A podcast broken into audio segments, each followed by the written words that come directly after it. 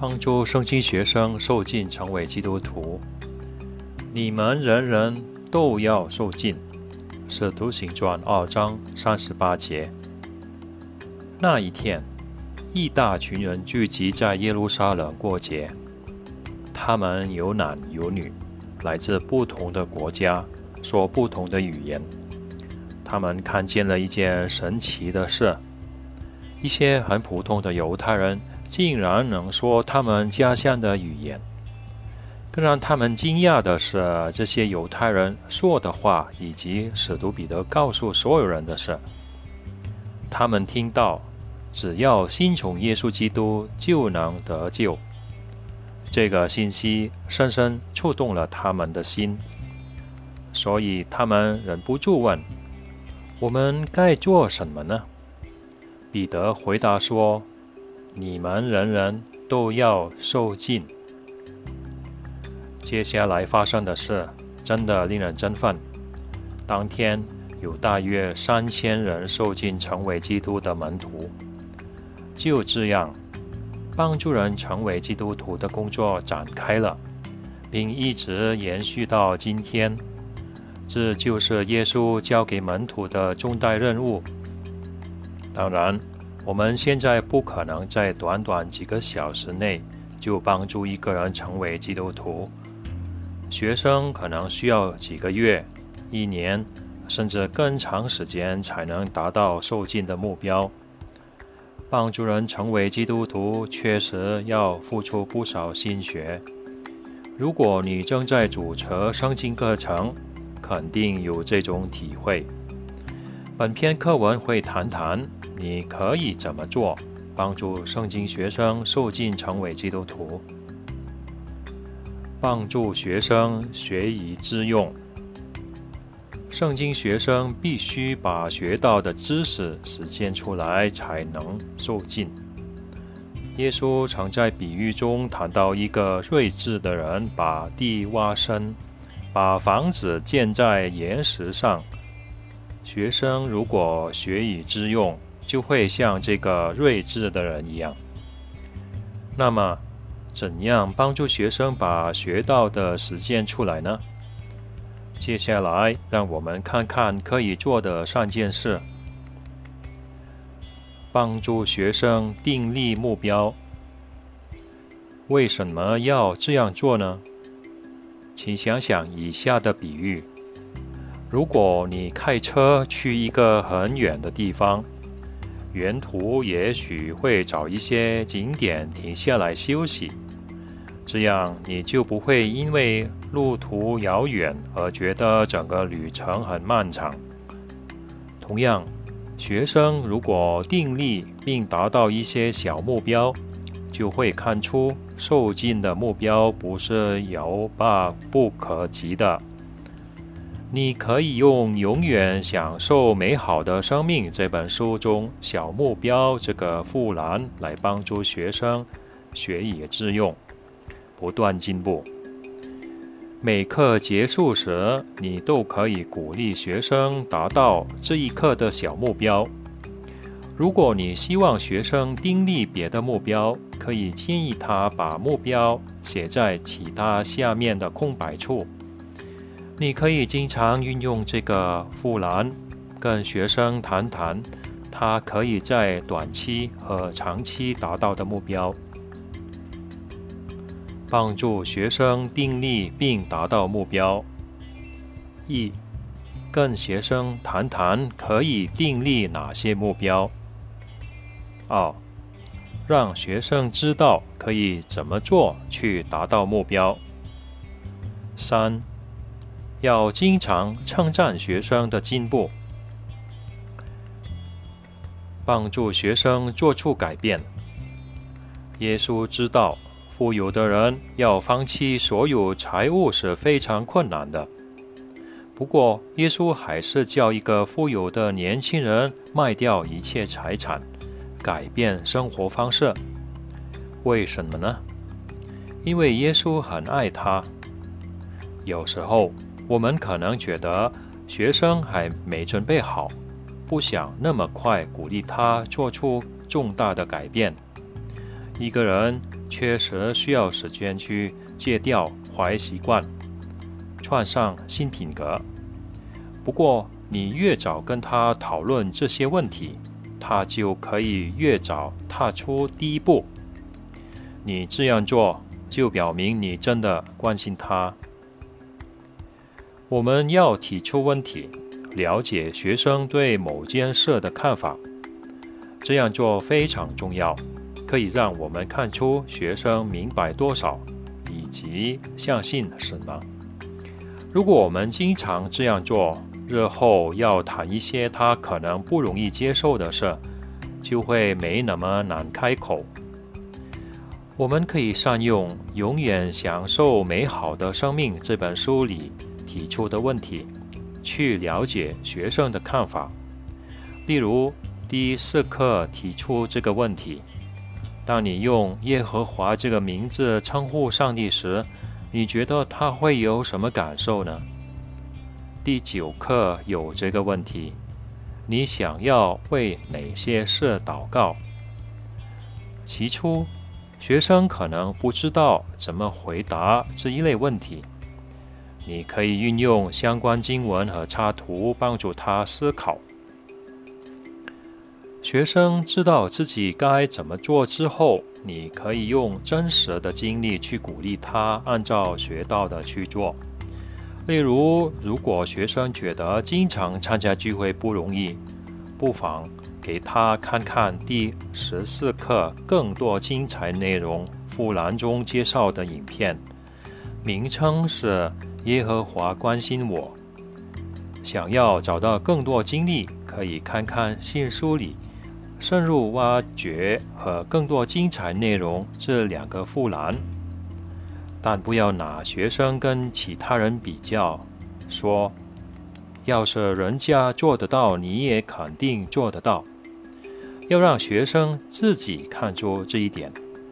你可以指出。是什么让影片中的人能够把圣经原则运用出来？比如某些经关键的经文，或者某个具体的方法。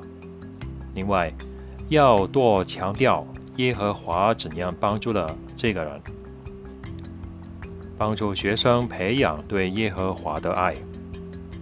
你可以怎么做呢？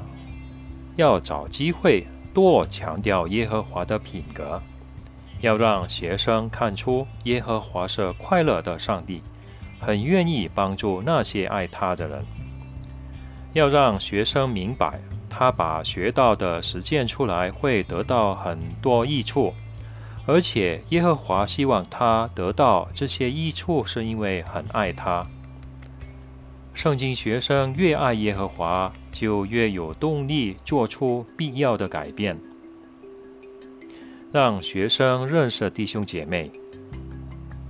为了达到受精的目标，圣经学生必须做出一些牺牲。就像上文提过的那个富有的年轻人，有些圣经学生需要放弃一些财物。如果他们的职业，违反圣经原则，他们甚至要换工作。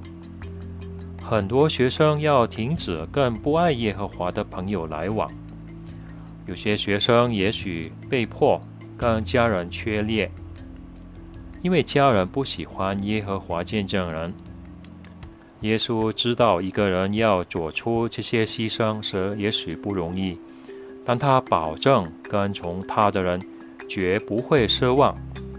他们会得到丰厚的奖赏，拥有一个温暖的基督徒大家庭。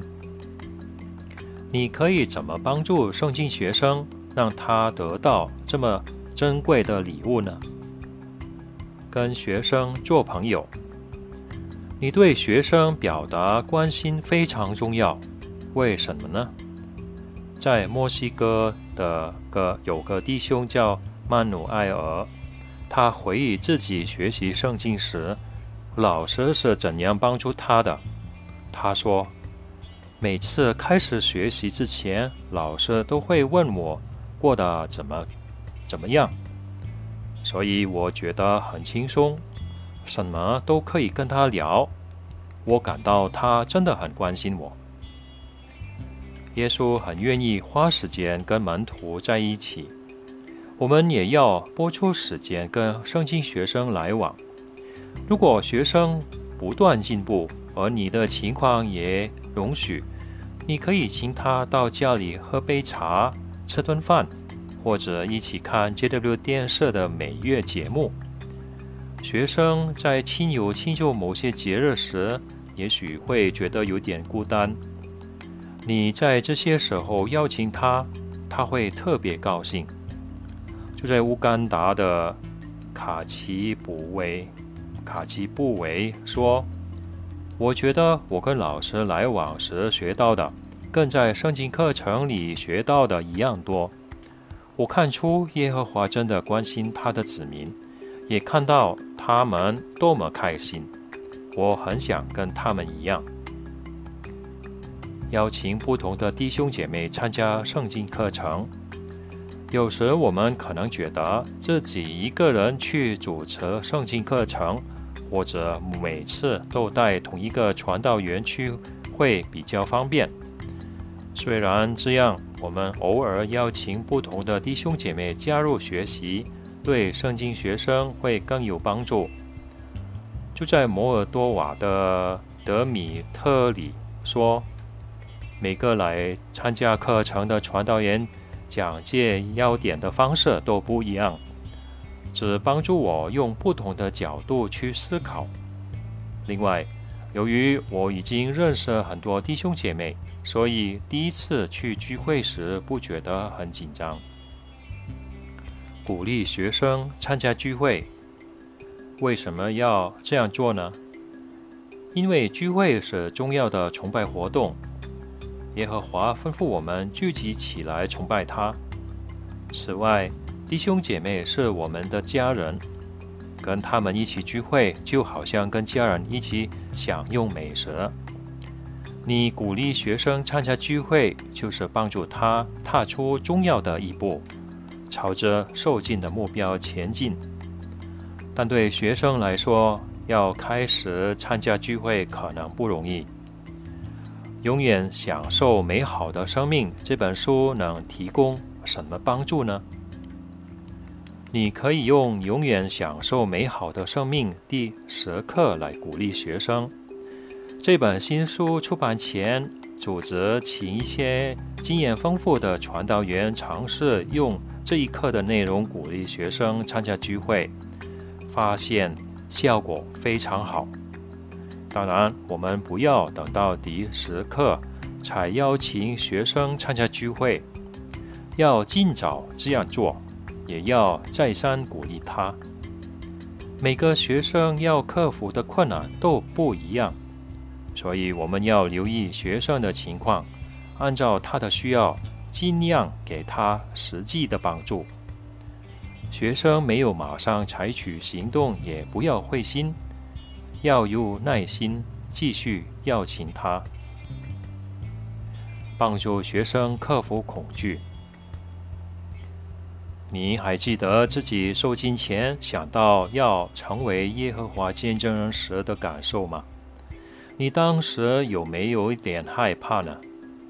也许你觉得自己不可能爱家爱护传道，或者害怕家人朋友会反对你。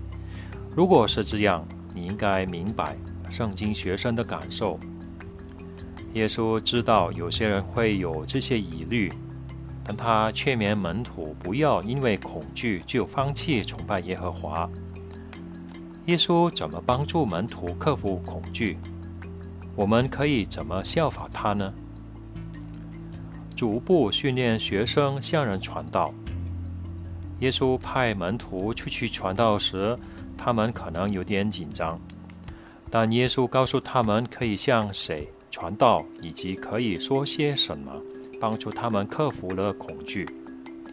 你可以怎样向耶稣学习呢？要帮助学生看出他可以向谁传道。例如，你可以请学生想想某个圣经真理对他认识的哪个人特别有帮助，然后。叫学生用简单的方法跟人分享这个真理。永远享受美好的生命。这本书里有“如果有人说”或“如果有人问”这两个副栏。如果合适，你可以用这些资料资料跟学生一起练习。练习时要这看重，要这重训练学生运用经文，以简单而婉转的方式解答别人的疑问。帮助学生学会依靠耶和华。耶稣告诉门徒，耶和华很爱他们，一定会帮助他们。我们也要让学生明白，耶和华同样会支持他。你跟他一起祷告时提到他的目标，能帮助他学会依靠耶和华。住在波兰的弗。朗奇杰克说：“我的老师常常在祷告里提到我的目标。当我看到耶和华回应了老师的祷告，我自己也开始向上帝祷告。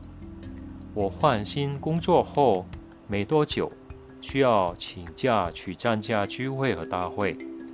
当时我真的感受到耶和华的帮助。”耶和华上帝非常关心我们的圣经学生，他也知道圣经老师为了帮助学生亲近他，付出了很多，所以他很爱他们。即使你目前没有圣经学生，也可以参加别人的圣经课程，帮助他们的学生继续进步，达到受尽的目标。